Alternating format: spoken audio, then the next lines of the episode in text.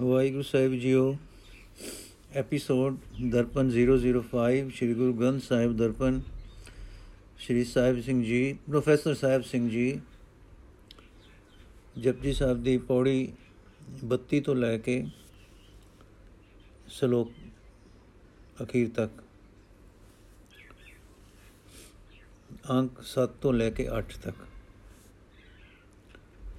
ਇੱਕ ਦੋ ਜੀਬੋ ਲੱਖ ਹੋਏ ਇੱਕ ਦੋ ਜੀਬੋ ਲੱਖ ਹੋਏ, ਲੱਖ ਹੋਵੇ ਜਗ ਲਖ ਵੀਸ। ਲਖ ਲਖ ਗੇੜਾ ਆਖੀਏ ਇੱਕ ਨਾਮ ਜਗਦੀਸ਼। ਜੇ ਇੱਕ ਜੀਬ ਤੋਂ ਲੱਖ ਲੱਖ ਜੀਬਾਂ ਹੋ ਜਾਣ ਅਤੇ ਲੱਖ ਜੀਬਾਂ ਤੋਂ 20 ਲੱਖ ਬਣ ਜਾਣ ਇਹਨਾਂ 20 ਲੱਖ ਜੀਬਾਂ ਨਾਲ ਜੇ ਅਕਾਲ ਪੁਰਖ ਦੇ ਇੱਕ ਨਾਮ ਨੂੰ ਇੱਕ ਇੱਕ ਲੱਖ ਵਾਰੀ ਆਖੀਏ ਤਾਂ ਵੀ ਕੂੜੇ ਮਨੁੱਖ ਦੀ ਇਹ ਕੂੜੀ ਹੀ ਠੀਸ ਹੈ। ਭਾਵ ਜੋ ਮਨੁੱਖ ਇਹ ਖਿਆਲ ਕਰੇ ਕਿ ਮੈਂ ਆਪਣੇ ਉਦਮ ਤੇ ਆਸਰੇ ਇਸ ਤਰ੍ਹਾਂ ਨਾਮ ਸਿਮਰ ਕੇ ਅਕਾਲ ਪੁਰਖ ਨੂੰ ਪਾ ਸਕਦਾ ਹਾਂ, ਤਾਂ ਇਹ ਝੂਠਾ ਅਹੰਕਾਰ ਹੈ। ਏਤਰਾ ਪਦ ਪਵੜੀਆਂ ਚੜਿਆ ਹੋਈ ਕੀ ਸੁਣ ਗੱਲਾਂ ਆਕਾਸ਼ ਕੀ ਕੀਟਾ ਆਈ ਰੇਸ। ਇਸ ਰਸਤੇ ਵਿੱਚ ਪਰਮਾਤਮਾ ਨਾਲੋਂ ਵਿਤ ਦੂਰ ਕਰਨ ਵਾਲੇ ਰਾਹ ਵਿੱਚ ਅਕਾਲ ਪੁਰਖ ਨੂੰ ਮਿਲਣ ਵਾਸਤੇ ਜੋ ਪੌੜੀਆਂ ਹਨ, ਉਹਨਾਂ ਉੱਤੇ ਆਪਾ ਭਾਵ ਗਵਾ ਕੇ ਹੀ ਚੜ ਸਕੀਦਾ ਹੈ। ਲੱਖਾਂ ਜੀਬਾਂ ਨਾਲ ਵੀ ਗਿਣਤੀ ਦੇ ਸਿਮਰਨ ਨਾਲ ਕੁਝ ਨਹੀਂ ਬਣੇਗਾ। ਆਪਾ ਭਾਵ ਦੂਰ ਕਰਨ ਤੋਂ ਬਿਨਾ ਇਹ ਗਿਣਤੀ ਤੇ ਦੇ ਪਾਠਾਂ ਵਾਲਾ ਉਦਮ ਇਉਂ ਹੈ, ਮਾਨੋ ਆਕਾਸ਼ ਦੀਆਂ ਗੱਲਾਂ ਸੁਣ ਕੇ ਕੀੜਿਆਂ ਨੂੰ ਵੀ ਇਹ ਰੀਸ ਆ ਗਈ ਹੈ ਕਿ ਅਸਾਂ ਵੀ, ਅਸੀਂ ਵੀ ਆਕਾਸ਼ ਤੇ ਅਪੜ ਜਾਈਏ। ਨਾਨਕ ਨਦਰੀ ਪਾਈ ਹੈ ਕੂੜੀ ਕੂੜਾ ਠੀਸ।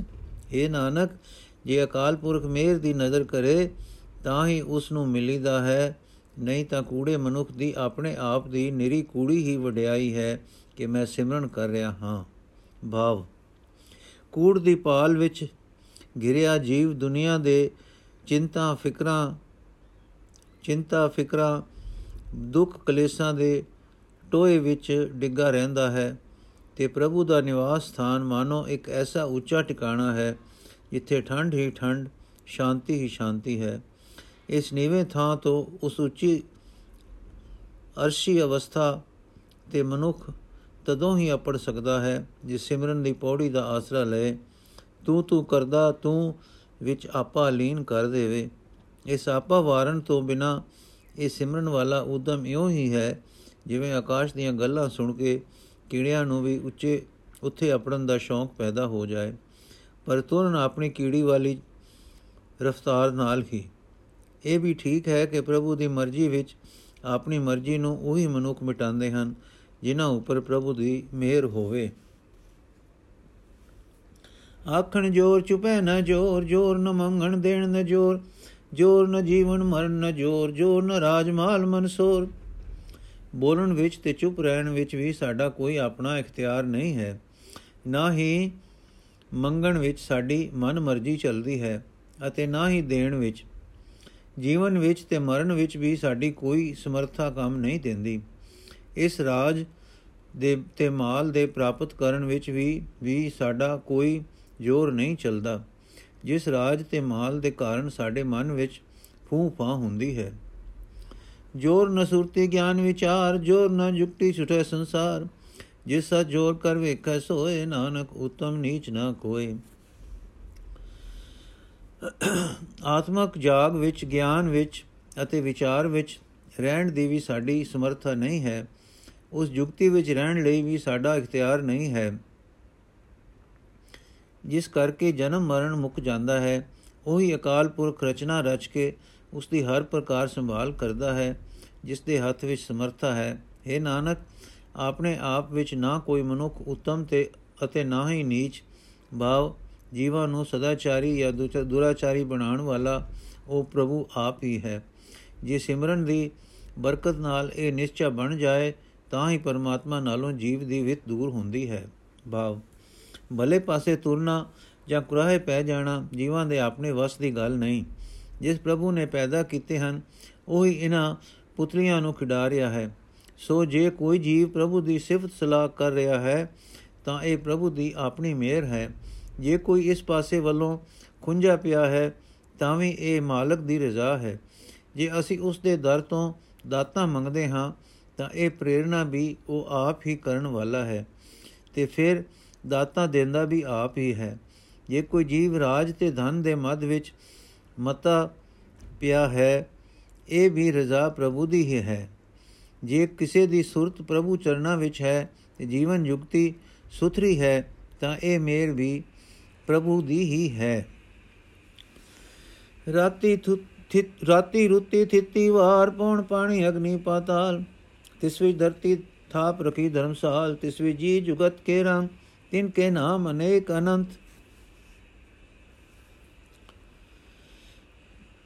ਰਾਤਾਂ ਰੁੱਤਾਂ ਥਿੱਤਾਂ ਅਤੇ ਵਾਰ ਹਵਾ ਪਾਣੀ ਅਗ ਅਤੇ ਪਤਾਲ ਇਹਨਾਂ ਸਾਰਿਆਂ ਦੇ ਇਕੱਠ ਵਿੱਚ ਅਕਾਲ ਪੁਰਖ ਨੇ ਧਰਤੀ ਨੂੰ ਧਰਮ ਕਮਾਣ ਦਾ ਸਥਾਨ ਬਣਾ ਕੇ ਟਿਕਾ ਦਿੱਤਾ ਹੈ। ਇਸ ਧਰਤੀ ਉੱਤੇ ਕਈ ਜੁਗਤੀਆਂ ਅਤੇ ਰੰਗਾਂ ਦੇ ਜੀਵ ਵਸਦੇ ਹਨ, ਜਿਨ੍ਹਾਂ ਨੇ, ਜਿਨ੍ਹਾਂ ਦੇ ਅਨੇਕਾਂ ਤੇ ਅਣਗਿਣਤ ਹੀ ਨਾਮ ਹਨ। ਕਰਮੀ ਕਰਮੇ ਹੋਏ ਵਿਚਾਰ, ਸੱਚਾ ਆਪ ਸੱਚਾ ਦਰਬਾਰ। ਤਿੱਥੇ ਸੋਹਨ ਪੰਜ ਪਰਵਾਨ, ਨਦਰੀ ਕਰਮ ਪਵੇ ਨਿਸ਼ਾਨ।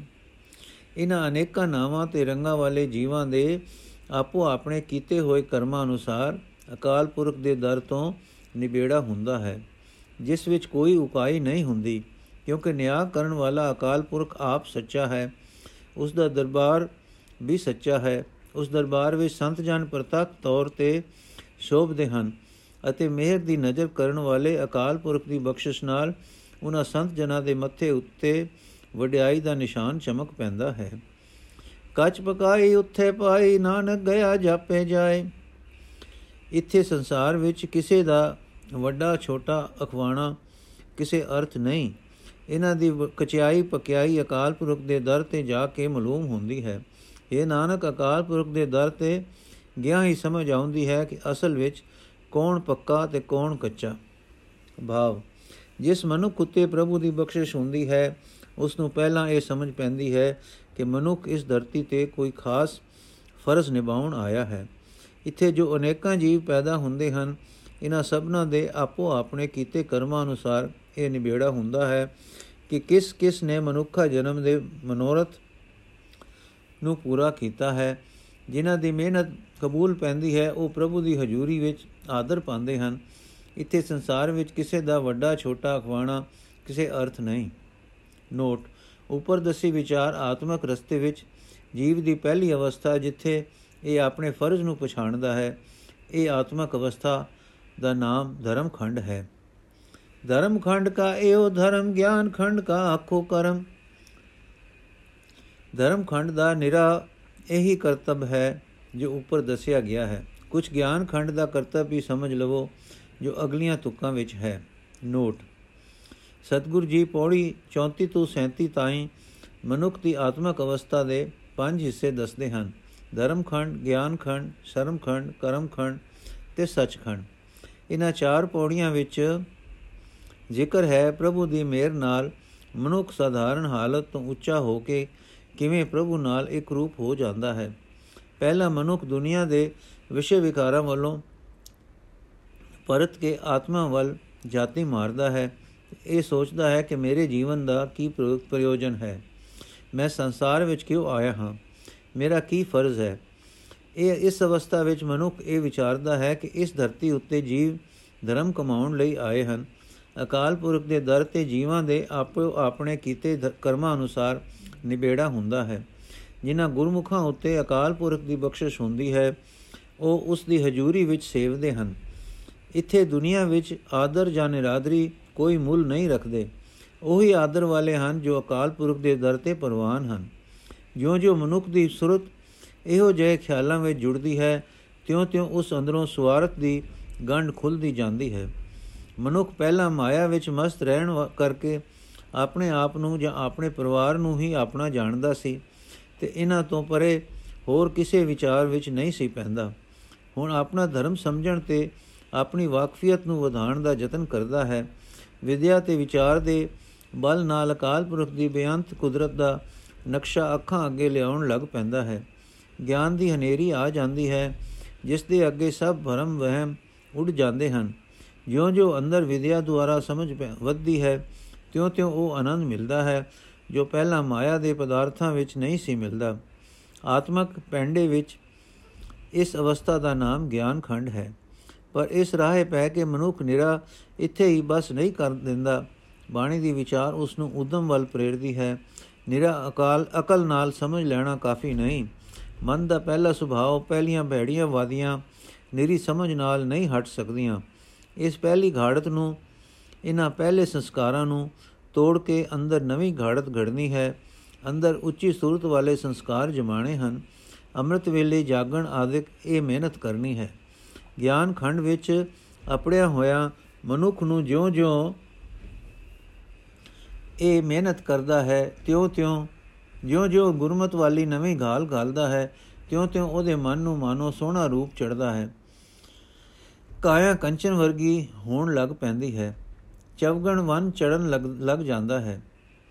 ਉੱਚੀ ਸੂਰਤ ਤੇ ਉੱਚੀ ਅਕਲ ਹੋ ਜਾਂਦੀ ਹੈ। ਮਨ ਵਿੱਚ ਜਾਗ ਆ ਜਾਂਦੀ ਹੈ। ਮਨੁੱਖ ਨੂੰ ਦੇਵਤਿਆਂ ਤੇ ਸਿੱਧਾਂ ਵਾਲੀ ਸੋਝੀ ਪੈ ਜਾਂਦੀ ਹੈ। ਇਹ ਸ਼ਰਮਖੰਡ ਹੈ। ਬਸ ਫੇਰ ਕੀ ਹੈ? ਮਾਲਕ ਦੀ ਮਿਹਰ ਹੋ ਜਾਂਦੀ ਹੈ। ਅੰਦਰ ਅਕਾਲ ਪੁਰਖ ਬਲ ਭਰ ਦਿੰਦਾ ਹੈ। ਆਤਮਾ ਵਿਕਾਰਾਂ ਵੰਨੀ ਡੋਲਦਾ ਨਹੀਂ। ਬਾਹਰ ਵੀ ਸਭ ਥਾਈਂ ਉਹੀ ਸਿਰਜਣਹਾਰ ਹੀ ਦਿਸਦਾ ਹੈ। ਮਨ ਸਦਾ ਨਿਰੰਕਾਰ ਦੀ ਯਾਦ ਵਿੱਚ ਪਰੋਤਾ ਰਹਿੰਦਾ ਹੈ। ਉਹਨਾਂ ਨੂੰ ਫੇਰ ਜੰਮਣ ਮਰਨ ਦਾ ਭਉ ਕਾਦਾ ਉਹਨਾਂ ਦੇ ਮਨ ਵਿੱਚ ਸਦਾ ਖਿੜਾਓ ਹੀ ਖਿੜਾਓ ਰਹਿੰਦਾ ਹੈ। ਇਹ ਕਰਮ ਖੰਡ ਹੈ। ਅਕਾਲ ਪੁਰਖ ਦੀ ਮਿਹਰ ਦੇ ਪਾਤਕ ਬਣ ਕੇ ਆਖਰ ਪੰਜਵੇਂ ਖੰਡ ਵਿੱਚ ਜਾ ਨਿਵਾਸ ਹੁੰਦਾ ਹੈ। ਭਾਵ ਅਕਾਲ ਪੁਰਖ ਨਾਲ ਇੱਕ ਮਿਕ ਹੋ ਜਾਂਦੇ ਹਨ। ਦੁਰ ਉਸ ਜੋਤ ਦੀ ਹਜ਼ੂਰੀ ਵਿੱਚ ਅਪੜ ਜਾਂਦੇ ਹਨ, ਜੋ ਸਾਰਿਆਂ ਜੀਵਾਂ ਦੀ ਸੰਭਾਲ ਕਰ ਰਿਹਾ ਹੈ ਅਤੇ ਉਸ ਦਾ ਹੁਕਮ ਸਾਰੇ ਵਰਤ ਰਿਹਾ ਹੈ। ਕੇਤੇ ਪਵਨ ਪਾਣੀ ਵੈ ਸੰਤਰ, ਕੇਤੇ ਕਾਨ ਮਹੇਸ਼, ਕੇਤੇ ਬਰਮੇ ਘਾੜਤ ਘੜੀਐ ਰੂਪ ਰੰਗ ਕੇ ਵੇਸ। ਅਕਾਲ ਪੁਰਖ ਦੀ ਰਚਨਾ ਵਿੱਚ ਕਈ ਪ੍ਰਕਾਰ ਦੇ ਪੌਣ ਪਾਣੀ ਤੇ ਅਗਨੀਆਂ ਹਨ, ਕਈ ਕ੍ਰਿਸ਼ਨ ਹਨ ਤੇ ਕਈ ਸ਼ਿਵ ਹਨ, ਕਈ ਬ੍ਰਹਮੇ ਪੈਦਾ ਕੀਤੇ ਜਾ ਰਹੇ ਹਨ, ਜਿਨ੍ਹਾਂ ਦੇ ਕਈ ਰੂਪ, ਕਈ ਰੰਗ ਤੇ ਕਈ ਵੇਸ਼ ਹਨ। ਕੇਤੀਆਂ ਕਰਮ ਭੂਮੀ ਮੇਰ, ਕੇਤੇ ਕੇਤੇ ਧੂਪ ਦੇਸ਼, ਕੇਤੇ ਇੰਦ ਚੰਦ ਸੂਰ, ਕੇਤੇ ਕੇਤੇ ਮੰਡਲ ਦੇਸ਼, ਕੇਤੇ ਸਿਧ ਬੁੱਧਨਾਥ ਕੇਤੇ ਕੇਤੇ ਦੇਵੀ ਵੇਸ। ਅਕਾਲ ਪੁਰਖ ਦੀ ਕੁਦਰਤ ਵਿੱਚ ਬੇਅੰਤ ਧਰਤੀਆਂ ਹਨ। ਬੇਅੰਤ ਮਨ ਮੇਰੂ ਪਰਬਤ, ਬੇਅੰਤ ਧਰੂ ਭਗਤ ਤੇ ਉਹਨਾਂ ਦੇ ਉਪਦੇਸ਼ਕ ਹਨ। ਬੇਅੰਤ ਇੰਦਰ ਦੇਵਤੇ ਚੰ드ਰਮਾ ਬੇਅੰਤ ਸੂਰਜ ਅਤੇ ਬੇਅੰਤ ਭਵਨ ਚੱਕਰ ਹਨ, ਬੇਅੰਤ ਸਿੱਧ ਹਨ, ਬੇਅੰਤ ਬੁੱਧ ਅਵਤਾਰ ਹਨ, ਬੇਅੰਤ ਨਾਥ ਹਨ ਅਤੇ ਬੇਅੰਤ ਦੇਵੀਆਂ ਤੇ ਪਹਿਰਾਵੇ ਹਨ। ਕੇਤੇ ਦੇਵ ਦਾਨੁ ਮੋਨੇ, ਕੇਤੇ ਕੇਤੇ ਰਤਨ ਸਮੁੰਦ ਕੇਤੀਆਂ ਖਾਣੀ, ਕੇਤੀਆਂ ਬਾਣੀ, ਕੇਤੇ ਪਾਤ ਨਰੰਗ, ਕੇਤੀਆਂ ਸੁਰਤੀ ਸੇਵਕ, ਕੇਤੇ ਨਾਨਕ ਅੰਤ ਨਾ ਅੰਤ। ਅਕਾਲ ਪੁਰਖ ਦੀ ਰਚਨਾ ਵਿੱਚ ਬਿਆੰਤ ਦੇਵਤੇ ਅਤੇ ਦੈਂਤ ਹਨ ਬਿਆੰਤ ਮੁਨੀ ਹਨ ਬਿਆੰਤ ਪ੍ਰਕਾਰ ਦੇ ਚਰਨ ਬਿਆੰਤ ਪ੍ਰਕਾਰ ਦੇ ਰਤਨ ਤੇ ਰਤਨਾ ਦੇ ਸਮੁੰਦਰ ਹਨ। ਜੀਵ ਰਚਨਾ ਦੀਆਂ ਬਿਆੰਤ ਖਾਣੀਆਂ ਹਨ। ਜੀਵਾਂ ਦੀਆਂ ਬੋਲੀਆਂ ਵੀ ਵਿਚਾਰ ਨਹੀਂ ਬਿਆੰਤ ਬਾਣੀਆਂ ਹਨ। ਬਿਆੰਤ ਪਾਤਸ਼ਾਹ ਤੇ ਰਾਜੇ ਹਨ। ਬਿਆੰਤ ਪ੍ਰਕਾਰ ਦੇ ਧਿਆਨ ਹਨ, ਜੋ ਜੀਵ ਮਨ ਦੁਆਰਾ ਲਾਂਦੇ ਹਨ। ਬਿਆੰਤ ਸੇਵਕ ਹਨ। ਇਹ ਨਾਨਕ, ਕੋਈ ਅੰਤ ਨਹੀਂ ਪੈ ਸਕਦਾ।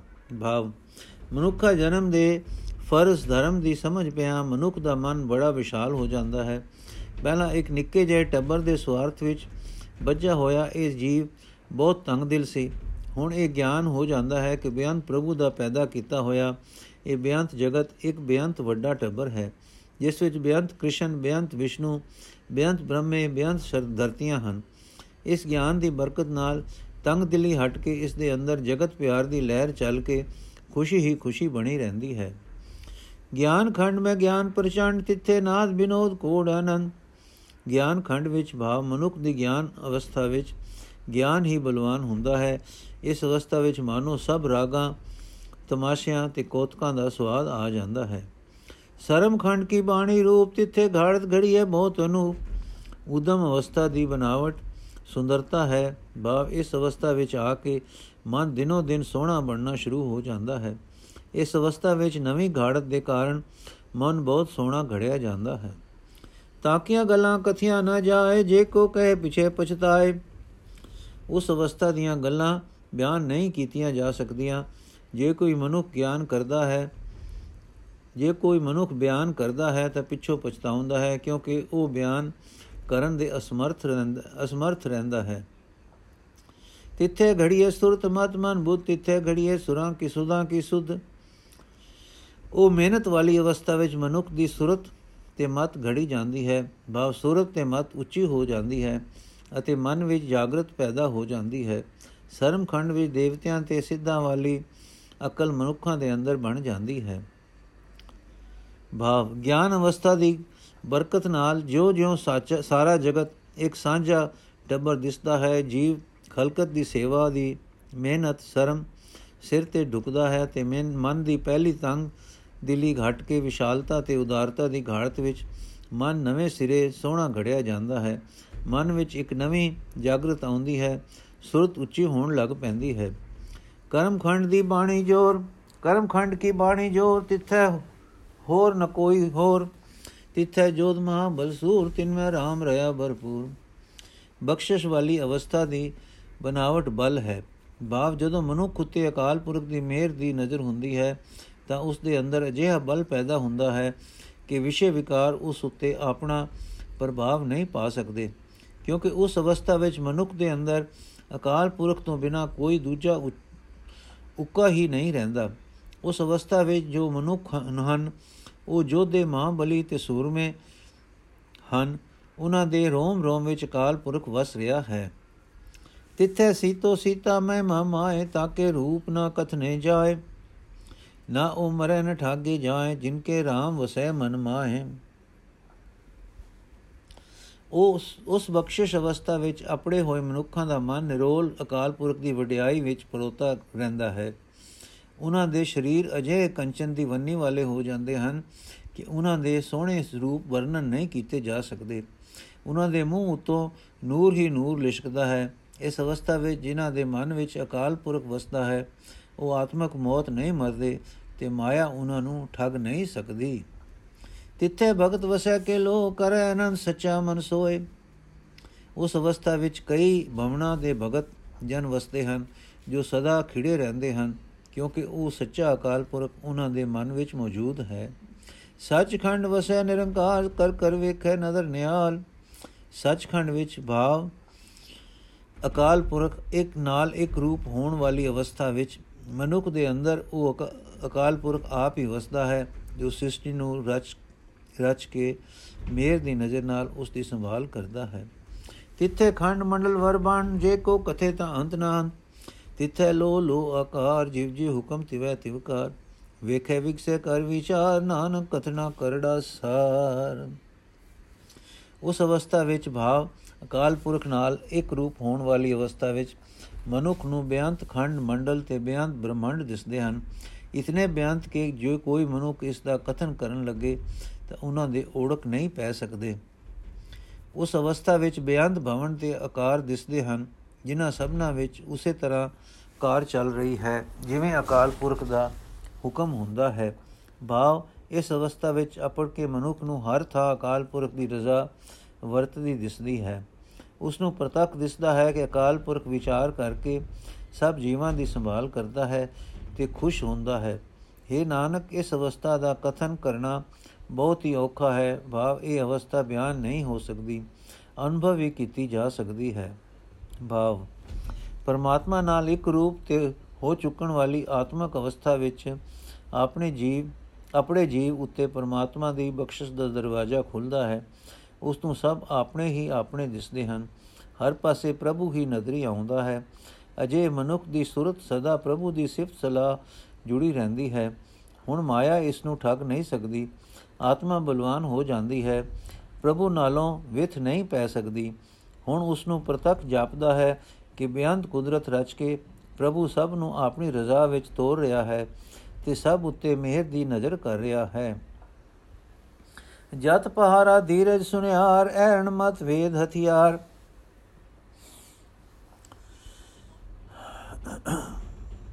ਜੇ ਜਤ ਰੂਪ ਦੁਕਾਨ ਹੋਵੇ, ਧੀਰਜ ਸੁਨਿਆਰਾ ਬਣੇ, ਮਨੁੱਖ ਦੀ ਆਪਣੀ ਮਤ ਐਰਣ ਹੋਵੇ, ਉਸ ਮਤ ਐਰਣ ਉੱਤੇ ਗਿਆਨ ਹਥੋੜਾ ਵੱਜੇ। ਬਹੁ ਖਲਾ ਅਗਨ ਤਪਤਾਉ ਭਾਂਡਾ ਭਉ ਅੰਮ੍ਰਿਤ ਢਾਲ, ਗੜੀਏ ਸਬਦ ਸੱਚੀ ਟਕਸਾਲ